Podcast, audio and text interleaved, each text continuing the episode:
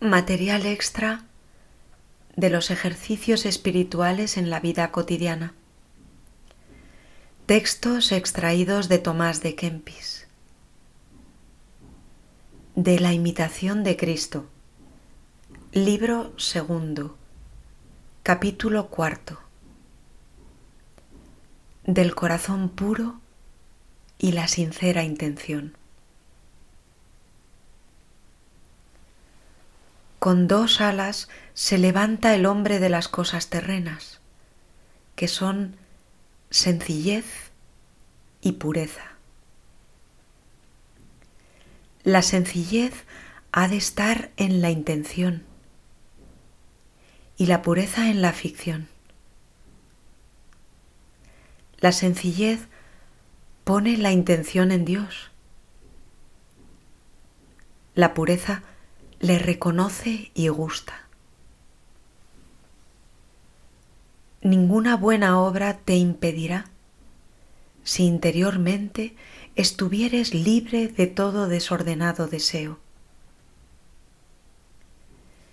Si no piensas ni buscas sino el beneplácito divino y el provecho del prójimo, gozarás de interior libertad. Si fuese tu corazón recto, entonces te sería toda criatura espejo de vida y libro de santa doctrina. No hay criatura tan baja ni pequeña que no represente la bondad de Dios.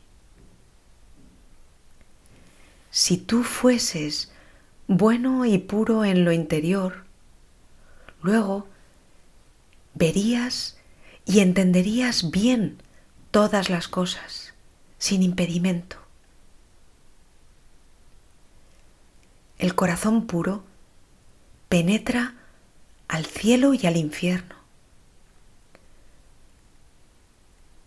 Cuál es cada uno en lo interior,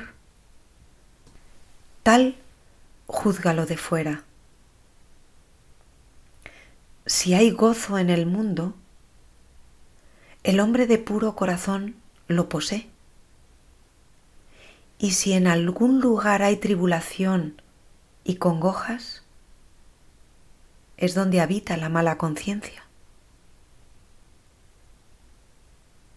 Así como el hierro, metido en el fuego, pierde el orín y se pone todo resplandeciente, así el hombre que enteramente se convierte a Dios se desentorpece y muda en nuevo hombre.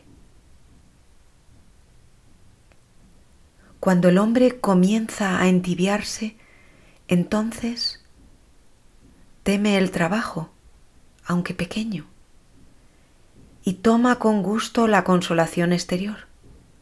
Mas cuando se comienza perfectamente a vencer y a andar alentadamente en la carrera de Dios, tiene por ligeras las cosas que primero tenía por pesadas. Ave María y adelante.